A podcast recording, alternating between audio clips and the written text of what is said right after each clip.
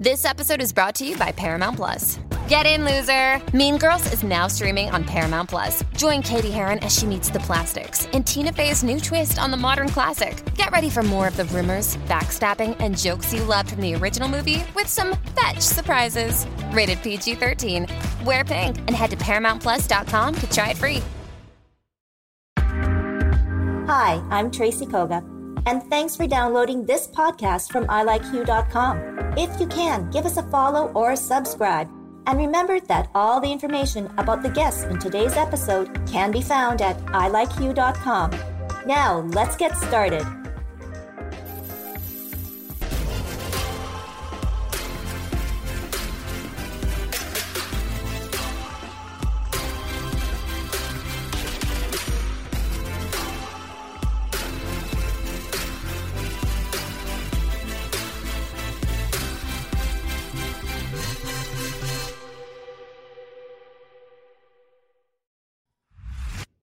Welcome to another edition of You at Home. I'm Tracy Koga.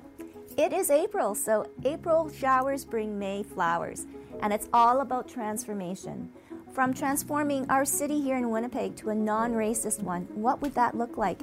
To hearing one incredible journey that a woman has taken from the depths of addiction and mental health issues to become the state director for peer support and mental health and wellness. But first, you're going to want to listen to this interview very carefully, especially if you're a business owner, whether it's from two employees to 2,000.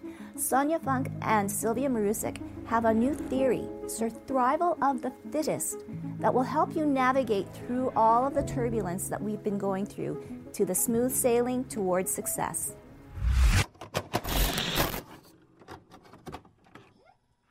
There is the old saying, survival of the fittest, but this conversation is going to take a new twist on it, and we have the experts here. So I want to welcome to at Home Sonia Funk and Sylvia Marusyk. And I guess, ladies, the stage is yours. but you know what? I guess for for me and and for all of us that don't know you, uh, let's take a moment and talk about yourselves and then how the two of you came together. That's always a good story. Yeah, it is. Sylvia, why don't you start and then I'll, and then I'll, yeah. I'll jump in. Perfect. So I'm Sylvia Marusyk. I'm an international activational speaker on health and well-being, but an occupational therapist by training. So, you know, 20, 20 years ago, I started doing some professional speaking um, in the clinic that I was working in and discovered that I had an incredible passion uh, and and maybe a calling for um, really focusing on prevention in in what I speak about and easing suffering. And so that's what I do. And I love it. I'm so grateful that I get to do this for a living. Aw. And Sonia? So I am by trade a nutritional therapist. I have evolved, like Sylvia, felt a, a, similar calling. I've evolved into an employee wellness analyst and strategist, which I could be the first person to call themselves that, but that is literally what I, I do for companies. And then, of course, I do the, the corporate speaking on mental health and food and nutrition and, and all those kinds of things. And when you're in the world of nutrition, of course, your focus is on the prevention side of it as well. Mm-hmm. And I think Sylvia and I both had this path that navigated to stress as the foundational thing that people really need to understand to understand the ramifications of it everywhere and everything and to really understand how much it costs not just com- like money for companies but our personal lives and, and our souls really yeah. so we're really united on that the wow. story of how we met is, is interesting too if sylvia wants to tell it It's a good may, may I, Tracy? Yes, you may. I used to have a radio show on CJOB, and it was called Happy Hour with Sylvia. And because I had done that for for a long time, um, I was able to fill in on very short notice for other show hosts when they needed someone to fill in. So I was filling in for one of the afternoon show hosts, and the show was already set because I had gotten this very short notice. And Sonia was one of my guests that I got to interview, and I just fell in love with her. And she reached out to me afterwards to thank me for the interview. And I said, I need to, we need to spend some time together. And now here we are, that's four years later. We just knew that we had to combine our 50 collective years of work in health and wellness mm-hmm. to bring this new project to life, to birth this new project, which is, it's just absolutely going to be critical because of the time that we're living in. Mm-hmm. Wow. Okay, so let's get right into it. Uh, it is called Sir Thrival of the Fittest. And uh, I'm going to, like, again, Sonia and Sylvia, fill us in on, on how this is going to be so important for employers, for employees, and for anybody that is involved in business and the, the general workplace. I'm going to let Sonia answer this, but I just want to preface what she's going to say with a couple of really frightening statistics from before the pandemic. Mm-hmm. Okay, so before the pandemic, stress leaves in Canada were costing over $50 billion a year. Wow. To companies and businesses. And we think that's a gross underestimation of what it was. We also know that based on the largest studies of the Canadian workforce done by Linda Duxbury, that the number one stressor that Canadians were reporting was work tied with finances. So when we look at the stuff that Sonia and I are about to describe and share with you, doing this for corporate business in the workplace makes so much sense on so many levels. And that's where the safety is most impacted. So I'm going to let Sonia take it away and describe this magical, amazing program that we've put together. Okay. So clearly, clearly we have a problem. And so Sylvia and I sat down as the pandemic was going down. I think it was kind of April, May when we were chatting last year. We knew all of this information already. We looked at what was coming, how long it was going to last, and what would happen when it, it ended, and the collapse that was imminent in the physiology of our bodies, which then plays out into the emotion and the psychology, and obviously the, the workplace, right? Mm-hmm this, this thing of separating work and, and personal life never really was a thing. We tried in the 80s. People's dogs, kids, and alien parents come with them to work every day. So we, we have to look at it that way, right? Yeah. And the pandemic is now coming with them to work every day or at home every day.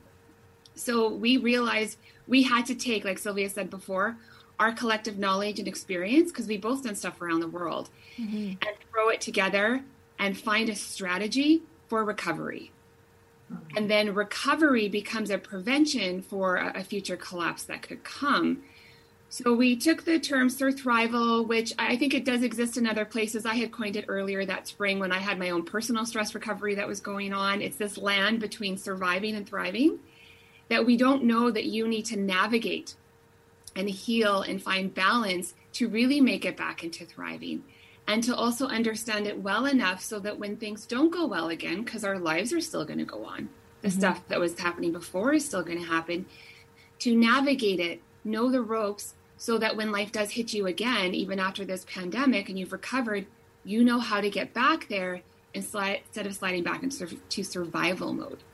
Because a lot of us have equated, I'll, I'll let Sylvia go in a second, a lot of us have equated this coping in survival as thriving and forgotten that we can actually feel better. I was just going to hop on that because that's what happens when we are surviving and we have a couple of really good days, or we've been eating a little better and not kind of craving the junk food, or we've been a little more active, getting getting a little bit of sunshine. We go, oh, I'm thriving again. And then all it takes is the smallest thing to send you back to feeling like you just want to shut the doors and make the whole world stop. That's not thriving. That's dipping your toe into the pond of what maybe used to feel really good. What we want to do is get you to the point where even when bad things happen, and bad things do, I was diagnosed with breast cancer at the beginning of COVID, completely blown away by that. I'm the healthiest person I know. But the whole idea of thriving is not that bad things don't happen, but that you navigate them so differently and that you thrive in spite of those things. Mm-hmm. And so that's possible. And that is how we want to help people because what we know about this pandemic is post pandemic, whatever that means, we're going to see unprecedented numbers of depression, anxiety, suicide, PTSD like we've never seen before if we don't do something now. Yeah.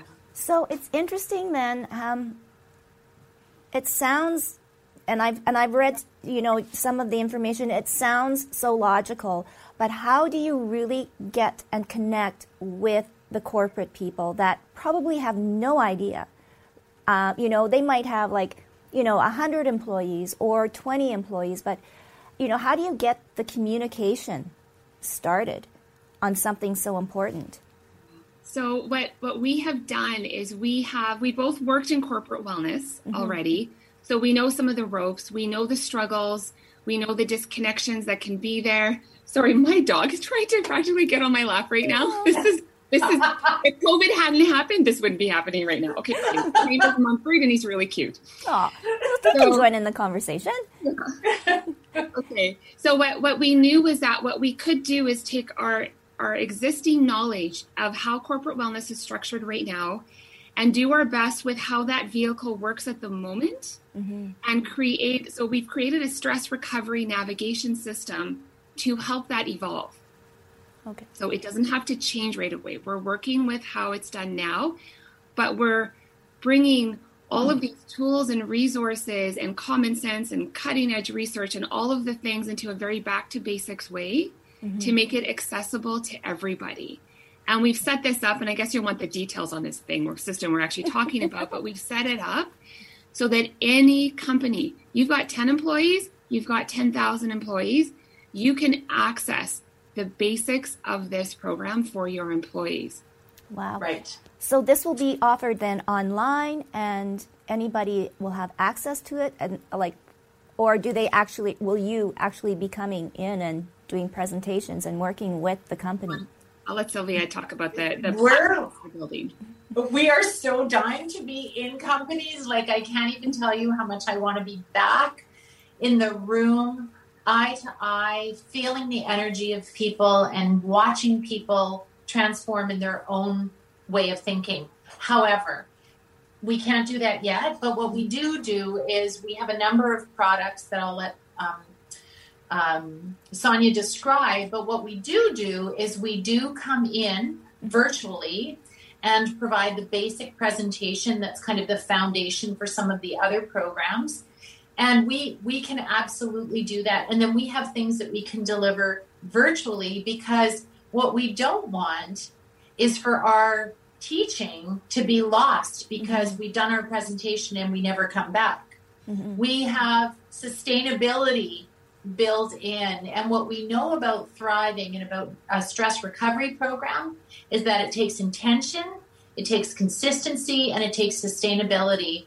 So we actually build relationships with companies. So we are your people. Mm-hmm. And you can count on us to continue to guide your company through the transition. The goal is to really help the culture evolve. And as Sonia said, because of the way we're making it available, you know, some of these big programs are just financially out of reach for the small companies. Mm-hmm. We've got a completely different way of delivering this so that companies of all sizes have access. Sonia, did you want to touch on the, the things that we're offering uh, and that are in the works? So on, on the platform level, the the basic platform will be a video delivery. There's a, a video platform that's being built right now. Every company will have, it's kind of like the, the framework uh, of all of it will come video. Some uh, companies will have the option later on to bring us in live as an additional thing, but we're building the video platform and some live Q&As that are just part of the program that every company can access because 10 companies with 50 people each is 500 people 500 person company. So we're, we're scaling the fees that way mm-hmm. so that everyone can access it. To be honest the, the smaller companies what they're paying is just going to be paying cost. We won't have a profit built into that like we're going to share the, the costs that way. So that's kind of how the platform is going to work. And then there's options for all kinds of extras because some, some of the bigger companies will want to pay the keynote fee. They're going to mm-hmm. want to have that kind of stuff right? Mm-hmm. so we're making it really flexible but everything that we do is strategically taught and organized in a successive way with all of the current edge leading research stuff that takes 10 years to get into the mainstream. Wow. They're going to get that in an accessible, understandable way right now. Mm-hmm. And then there's lots of options. So when Sylvia said, uh, tell, asking me to describe the things, the products that we have so far is Surthrival of the Fittest, just the presentation. It can be 45 minutes, it can be a day long workshop, it can be an executive retreat. We, we've mm-hmm. got all that mapped out. Then we're doing something called the 21 Days of Balance, which is like a mini wellness program mm. where we cover a lot of the basics and we make wellness terminology not scary. So by the time you're done that, neuroscience and nervous system will just come out of your mouth, it's your employees' mouths, and everyone will know what they're talking about. Mm-hmm. And they'll talk about the different sides. Are you in your parasympathetic nervous system or in your sympathetic nervous system? And which triggers of stress are you feeling right now and changing the language? And then, of course, we have a full year long. Wow. Which will evolve into year two and year three, tailored to what companies need. But that year long is really structured strategically around the one on one work that Sylvia and I have done with the counseling and the therapy mm-hmm. on how a human that is stressed out and sick needs to navigate recovery. Mm-hmm. So there's just a couple of entry points in the year where companies can hop on because you need to know certain things mm-hmm. and certain language so that the language in the office changes so that people start talking about it there's an extra video each month for the leaders. This is what to expect. Like we are pulling out all the stops and it's going to be accessible for anyone. And really, I mean, Sylvia would probably agree if she wants to comment on this. This follows our, our training, our mm-hmm. professional experience, and our personal lives, all the stuff that we've used to navigate these things that our clients have used. And for some reason, wellness programs have never been comprehensive or strategic like this. They don't follow a person's timeline and what they need and how much they can or cannot do at one time. Whoa, and wow. what we know is that you can't just give everyone a walking program or smoothies once a month and hope to actually impact their wellness. We're not saying those things aren't great, they are really great, but you have to have a really strategic focus. Mm-hmm. And Sonia and I do an analysis of what's actually going on in the company. What's the what's the drug usage? What's the benefit benefits usage? How much absenteeism? How many accidents is are there? And we look at all of that information and I spend a lot of time talking to employees and interviewing employees to get a, a sense of what is needed and things are customized within the framework we've developed. Wow. Sorry, Tracy. I no. think you wanted to say something there, and I just no, kept talking. No, I mean, because we never thought of this, like, you know, five, ten years ago or anything like that. And it's slowly coming to this. And even before COVID and even without this pandemic, I think that, you know, things were heading to a, a really bad place. I think now, because being forced in isolation and, and we're all kind of in this together. Um, I hate always saying that, but I think now I think people are more open, um, and I think something like this is so valuable. Like I'm learning more about what this all is, and I because I hear it all the time. Um, I just want to ask. Uh, we we talked before. Women in in this age in our age bracket have lost their jobs or have quit their jobs because of the pandemic, having to become caregivers and, and school teachers and whatnot. And it is a scary thing that this generation will skip because jobs have been lost and whether or not um, all the women come back. Um, the workplace for women has really changed. So, do you see what you're doing going to or help women in the workplace more? Um, Meek. Sorry. Is that something? Yeah, absolutely, kind of... Tracy. But here's the other thing: is our big picture mm-hmm. is that this will evolve into community wellness. Mm-hmm. And and so what we what we envision, and Sonia's already done some of this work, and she can speak to it in more detail.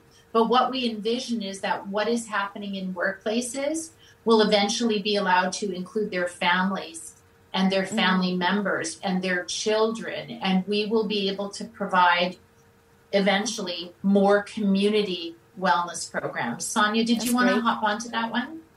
Sure. This has been my my baby of a vision for, for quite some time. I've I've always had this theory that strategic employee wellness could very easily translate into community wellness. So in, in this situation that we're building here, you can see that if enough companies in a geographical location were in this program onto stress recovery, and the program will be set up so that there are things for kids and there are mm-hmm. things for spouses. Because when I go in and do strategy meetings, I always say, well, if 70% of your employees are men, what are you doing to engage the women who make a lot of the wellness choices in the family?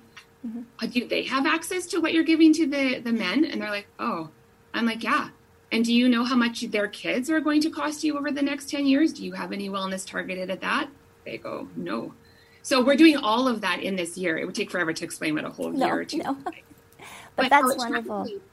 Sorry? No. No, but that is that is wonderful and I think that is the end game is yeah. community health and wellness uh, because yes. that's how we're going to get to become a thriving community. And there's just so much toxic, toxicity everywhere. Um, you know, the racism, um, you know, all of these things that I've, I've, just sort of come up to the surface because people are talking about them more. Um, I guess just sort of wrap things up. This is so wonderful. Um, you know, is there a timeline? Is this launched, or can businesses contact you? or yes, and how can yeah, if you want to start with a presentation, we can absolutely start with that. Our year-long program will be available probably September.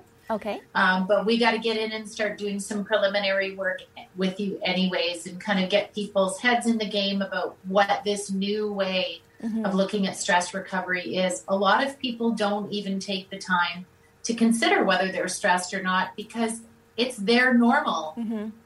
Yeah, and we got to get out of it. What we want to show you is this is not normal. No. Yeah. No.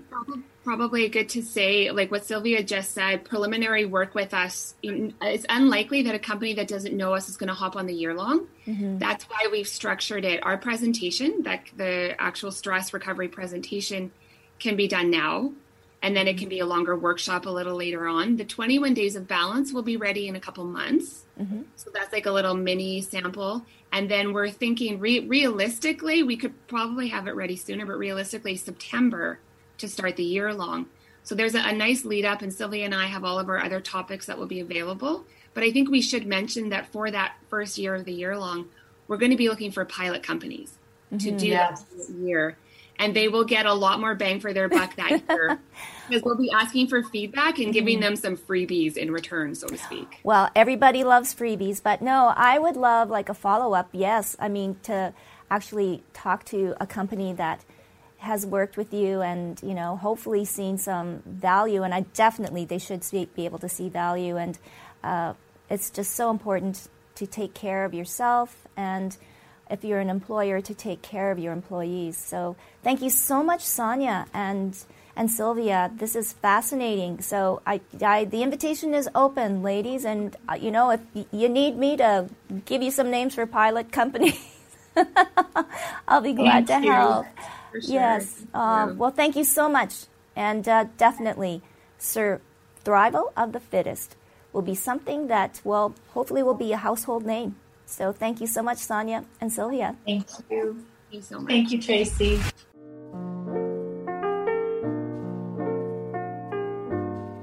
Girl, you know what's up.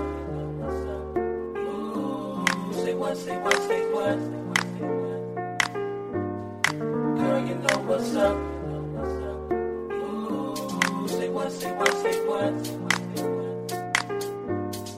Girl, you know what's up.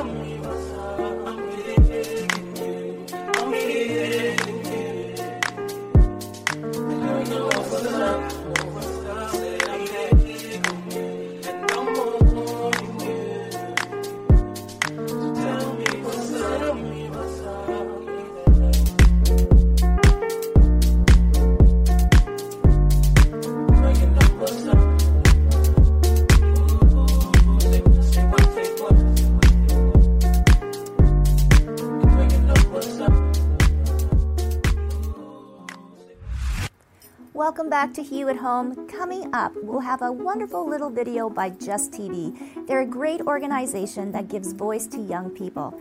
And their video is all about eliminating hate. They were part of the Anti Racism Week here in Winnipeg with the big slogan What would our city look like without racism? But now we have another episode of Let's Get Our Human Back with Robin Priest. And Robin's guest is Roslind Hayes. She's an amazing woman with an incredible story that taught Robin and I a few things about life. Welcome to another edition of Let's Get Our Human Back Again with your host, Robin Priest and well, Robin, it's kind of a treat. We've got someone from Atlanta, Georgia. I was like, woohoo!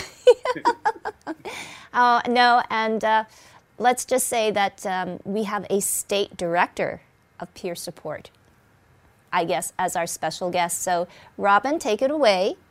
A little bit about hey. this wonderful guest that you've brought today. Hey everyone. Uh, yeah, welcome to uh, like talking about getting our human back again. And as I'm always saying, this is our chance. The world has given us a chance to slow down enough and take a look at what's super important, to look at being with people rather than being busy all the time and running around just actually taking a moment to, to sit and be and truly be in conversation and I'm super excited because I don't get to talk to Roz Hayes very often. Uh, and every time I do, like, it's soul food. And uh, I just, I wanted to bring Roz on to talk a little bit about her story because she just amazes me with what she's come through and, and what she's doing now. And the, like inspiration and hope she gives to everyone she works with. So, Ros, tell us a little bit about yourself. You're down there in the warm weather. Ah, uh, yes. Thank you. First, just thank you for for the opportunity to just be here with you. Um, and just a, a, little bit about me. Um, I'll start with, you know, my upbringing. I grew up in, you know, I started out with two parents, um, you know, in a house middle class, you know, everything, you know, at least from the outside looking in, appeared to be, you know, pretty quote unquote normal, whatever that is. Um, and I guess it really was because, you know, what is normal? Um, I grew up, I had, you know, everything that I needed. I had most of what I wanted and things were good. Um, but for me personally, I always felt a little different you know? Um and i always you see i smile all the time. And the smile is something that i've had since before i even had teeth. And um the thing about the smile that i learned is that as long as you're smiling people assume that you're happy and that everything is going well for you. And they don't even ask you know? They just look they make an assumption and they keep moving. And so you know my story isn't so different from so many others where there were things you know that happened in my household and things that happened to me as a child that shouldn't happen to children. Um, and you know out of that i kind of just retreated back a little bit more you know and and, and allowed this smile just to kind of keep me safe in a way you know it kept people off of me. Um, and so you know, out of experiencing some of the trauma that I did as a child, I very early on got connected with drugs and alcohol, you know. Um, and I think I got into that kind of innocently too. I mean, no one plans on, you know, having addiction take over their life.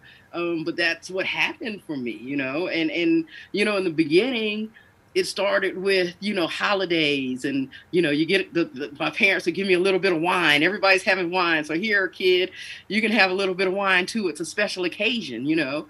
And then you know my father you know he drank beer and you know we had a refrigerator out in the garage. So it was easy to sneak in that refrigerator. Nobody could see you and grab one little pony bottles of beer or whatever and it just kind of snowballed from there. Um, you know and progressed from one thing to the next from you know sipping and sneaking alcohol to you know trying a little bit of marijuana and then on to heavier um, drugs. And and that was the really the thing that that just kind of tore my life apart you know.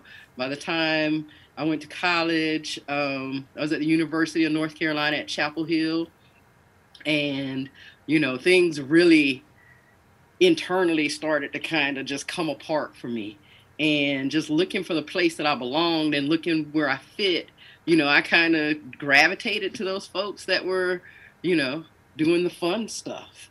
And you know it was during that time i was between my sophomore and junior year in college when i got introduced to um, crack cocaine and and that just blew my world apart. And for you know the next 30 years 20 20 25 years it was an off and on in and out of treatment in and out of hospitals you know trying to figure out how to put my life back together and and you know identify who I actually was you know because I felt like just not really being comfortable in my own skin was the thing you know and I always had that feeling um, and people liked me but I always had this belief in the back of my mind that if they really knew me they wouldn't like me and so it was always about trying to keep up this kind of persona um, that kept people around um, even though inside I still felt a huge disconnect. And, you know, it, it again took several years of, of treatment and, you know, different things, you know. Um, and finally, and it's it's cliche, you know, it's a cliche, but you hear people say you get sick and tired of being sick and tired. And, you know, that was true you know it, it, was hard you know living on the street being being homeless is, is not easy you know. Thankfully it's not as cold where you, you know where i am as it is where you are because that would make it a lot harder but you know still there's some cold nights out there you know and there's a lot of fear you know. I can remember staying up all night just walking because i was afraid to lay down I was afraid to go to sleep because I felt like if I went to sleep, something really bad would happen to me. Somebody would attack me or something would happen to me, you know, if I went to sleep. And so I would just stay up and walk for hours and hours and hours. Um, and so eventually, you know, I found myself yet another uh, treatment setting. And, you know, it was during that time that someone introduced me to peer support. They told me I was working, I was working at a thrift store um, and one of the customers, she actually would bring peers into the thrift store to shop and things. And she, you know, somehow, you know, you, you kind of know your tribe when you see them, you know. And and she was like, she just started having conversation with me, and and she would come back and you know make it a point to talk to me. And through that, she introduced me to the Certified Peer Specialist Project here in Georgia and to an organization called the Georgia Mental Health Consumer Network. And, you know, I was blown away. I was like, you mean to tell me that there is this work that somebody will pay me for my experiences?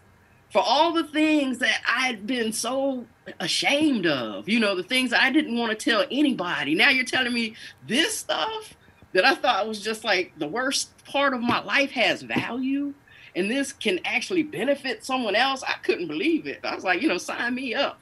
And so I took the training um, and it was it was pretty uh, transformative, you know, um, just to have such a different perspective. But really, you know, at the core, peer support is connection, you know, and and folks and acceptance, you know, um, and that's that's what we all want. That's what we all need. We all want to find that place where we belong and and you know where you know no matter what it's okay you know and and folks can understand and they can say oh me too you know they can really understand um because of so much of of been there done that kind of thing you know and the judgment is set aside and and you know there's true desire just to support you in doing better and support you in finding out like what is going to make you happy and and you know what it what it means to you to have a full meaningful life and and and you know you just have people that are cheering for you and you know pulling you along and pushing you from the back and just folks want to see you succeed and it was just you know something that I knew I just wanted to be a part of. It's like, okay, this is this is for me. And I went to work in 2010 for the Georgia Mental Health Consumer Network. I started working at um, their peer support wellness and respite centers. Um, and I started there as a part-time employee. And within, I don't know, within the first month, I got a full-time position. And then, like within my first year and a half, I got promoted to assistant director of that center. And as things expanded for us, um, I got lots of opportunities just to try out different things and to find out, you know, what I was good at. Um, and as our program expanded, you know, we went from one to five. And unfortunately, you know, because of funding during COVID time, we lost some money. So we're back to four. But we opened four centers across the state of Georgia. And, and as that happened, or when that happened, I got promoted to be the statewide director for our peer support wellness and respite centers. Um, and so it, it it's been it's been a wonderful journey. It really has. Um, and since then, um, you know, they're like, okay, well, statewide director, that doesn't really capture all that you do because I, I, got my fingers in lots of things. And one of the things that I love to do and that Rob has given me opportunity to do um, is facilitation. I love to uh, facilitate trainings. And so I get to do a lot of that. Um, and so now they're like, okay, we're going to give you a new title. You're just going to be the director of peer support. I'm like, wow, you know. And so it, it just keeps getting better and better. You know, recovery is is a gift, and the people that I've gotten to meet along the way that have just you know been on my side and and and you know are, are always there you know, if all I need to do is make a phone call and, and there's somebody there on the other end of the line. And, you know, I have opportunity to be that for others. I have opportunity to be the person, you know, that they can call, you know. Um, and I get to see so many lives just tra- changed and people find hope and they find, you know, like I said, they find their tribe and, and, and they get to like participate in life you know, instead of kind of being a, a, a, spectator on the sidelines and feeling like they have nothing to offer, people get to find their, their value and their worth and share it with the world. And, and it, it's a beautiful thing. So I just, you know, count my blessings every day, um, even through COVID. You know, I haven't, my life is still good, you know. Um, and so I, I just, you know, kind of hold on to that gratitude. So that's my story. Wow, Robin, I think between you and uh, Roz, you're going to save the world. that, that's our plan. That's I think so. Wicked plan. so the, the relationship between the two of you, how did you meet? Robin. Uh, I I met Roz at a conference, a conference in the US where there was, I don't know, 500 people who all identified as having mental health issues. And it's like, I'm with my tribe. And uh, I, uh, I was running a session and, and met Roz afterwards. And then we, uh, we just had this instant, oh, this feels cool. And so, yeah, Roz. And so, like, uh, we we were doing some workshops and training people to deliver this workshop called Peer Zone, and Roz got connected with me with that, and I I went to Georgia and I ran training, and then I got to speak at the Georgia Mental Health Consumer Network conference. Six hundred people from around um, Georgia, all with their own experience of mental health, coming together and sharing their experiences, their stories, how they got through it. And it, it, it just, I get goosebumps even talking about that. And Roz and I uh, just stayed connected because it, it feels like she's my peeps. yes, I think so. Um, Roz, for you, how are things in Georgia? And talking about mental health, I mean, yes, we're in this pandemic, COVID, no one could have ever have even ever thought that we'd be living like this. How has that had an effect in Georgia? Um, I, think, I think you know Georgia is not different when it comes to you know the impact of COVID just exacerbating things that you know were already there.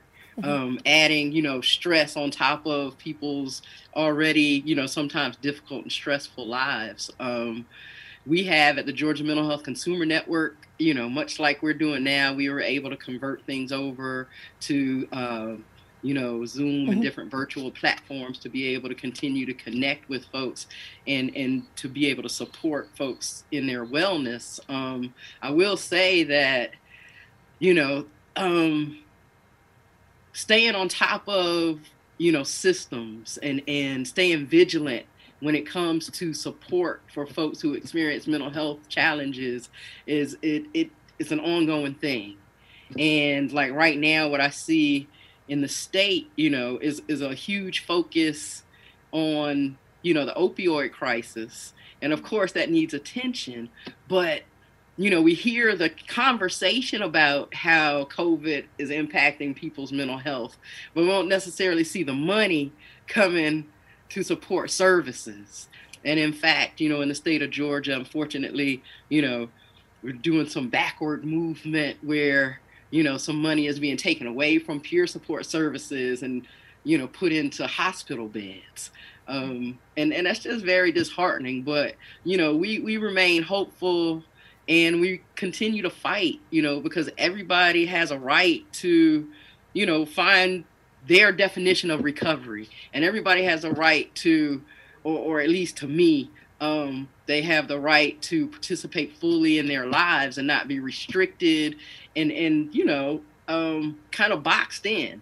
And so you know the work that we do in peer support is just so important to be able to get that message of hope and recovery out and to show you know the power of lived experience. Again you know i get where you're coming from you know and i can tell you that you know that doesn't have to be all that there is for you. You know there's so much more um and you know we we're here to kind of walk alongside each other as we you know figure out what it is that we want and where we want to go.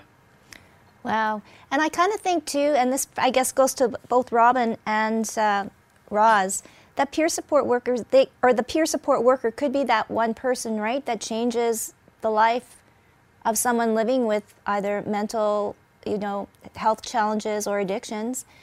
Uh, or, or, was that true for you, Roz? Or was was there one person that you that, can say? Yeah, I mean, there there were several people, but the one person who introduced me to all of this you know she changed my life. I didn't know what i was going to do. I hadn't heard of peer support.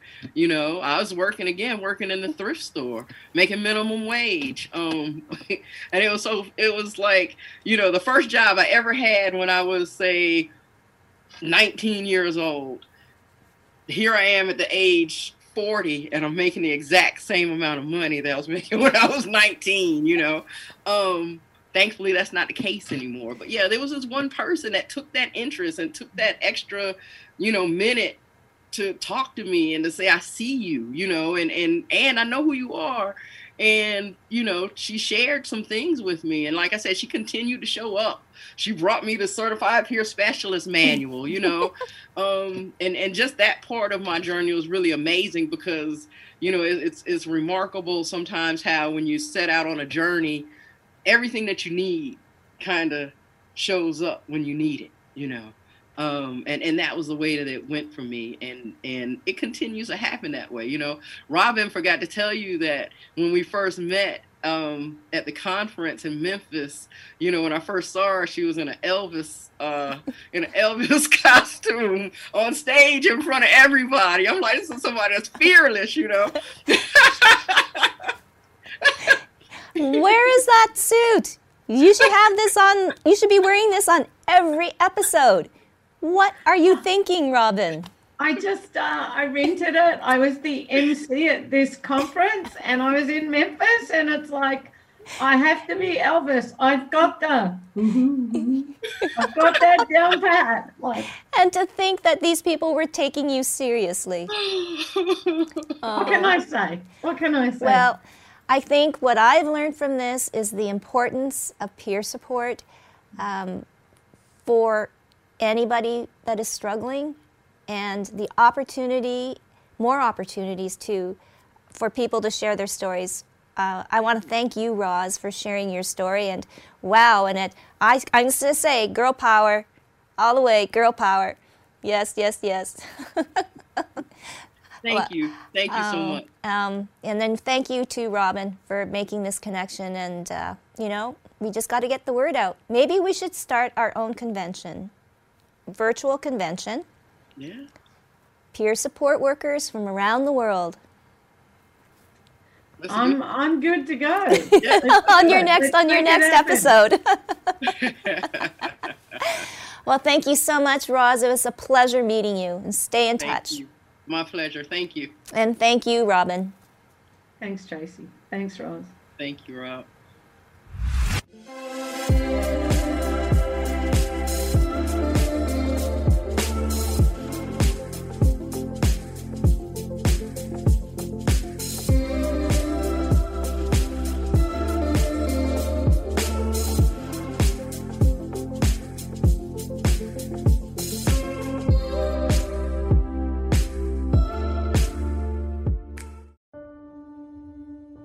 Winnipeggers should not be defined by the color of their skin, the language they speak, nor the religion they choose to follow.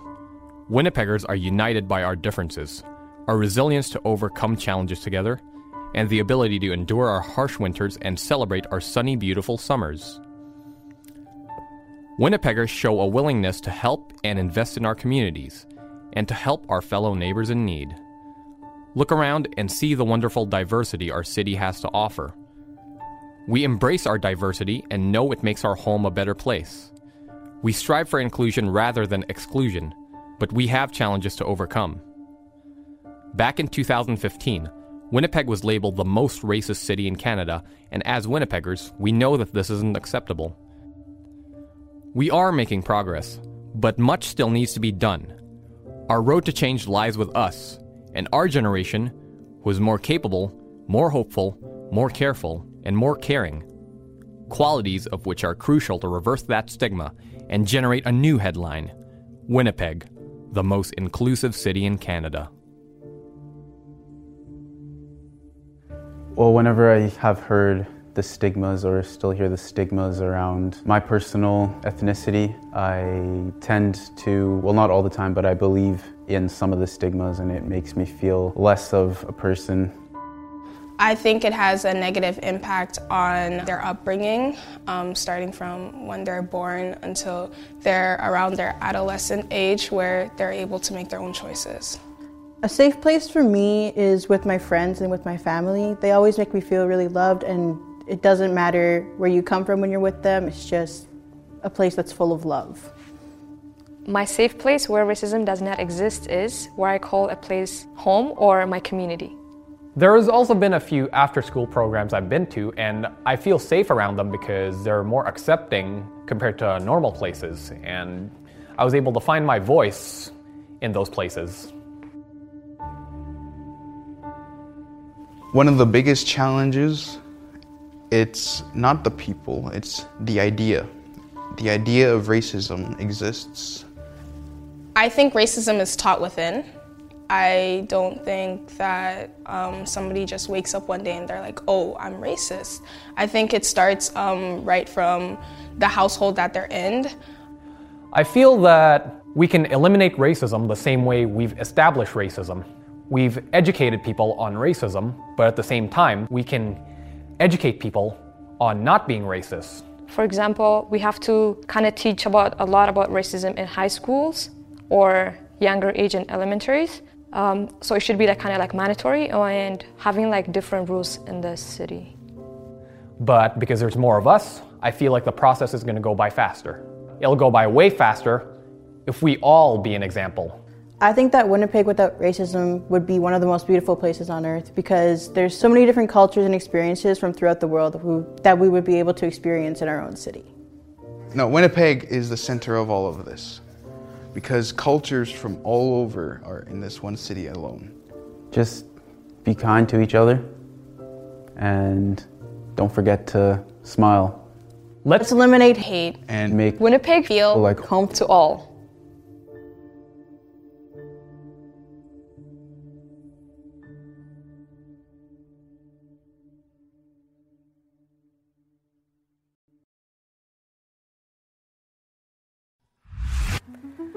Special thank you to Just TV for that great video, and also thank you to all of our guests on today's show. And we'll leave you with this question What would you like to see done to make Winnipeg a non racist city? We want to know, so send us an email to hello at ilikeyou.com or message us on Facebook and Instagram at ilikeyou. But for now, stay safe and healthy, and we'll see you next time on You at Home.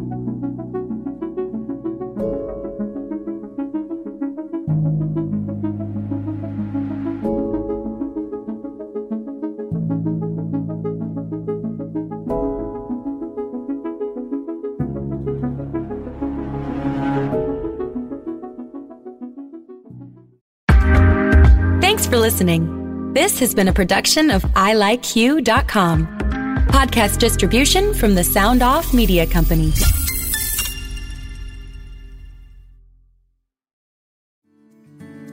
Come on a journey like no other, where you will discover many roads that will lead you to a happier, healthier, and more stress free life. And the beauty is, you don't need any vacation time for this adventure. The journey will come to you. Join Avery Rich on your very own journey into yoga. Along the way, she will demystify yoga poses and guide you into a yoga posture or short sequence, all in less than 15 minutes. You have nothing to lose but stress. The Journey into Yoga podcast. It's not for people who like yoga, it's for people who don't like yoga. Follow or subscribe on Apple Podcasts, Spotify, Amazon Music, or at averyrich.com. I'm Andrea Askowitz. And I'm Allison Langer. And we are the hosts of Writing Class Radio, a podcast, but we are so much more. We have writing classes. So if you are looking for live online classes where you can join a community, write to a prompt, get feedback, and get better, check out all our classes at writingclassradio.com. And listen to our podcast wherever you get your podcasts and at writingclassradio.com. Another Sound Off Media Company podcast.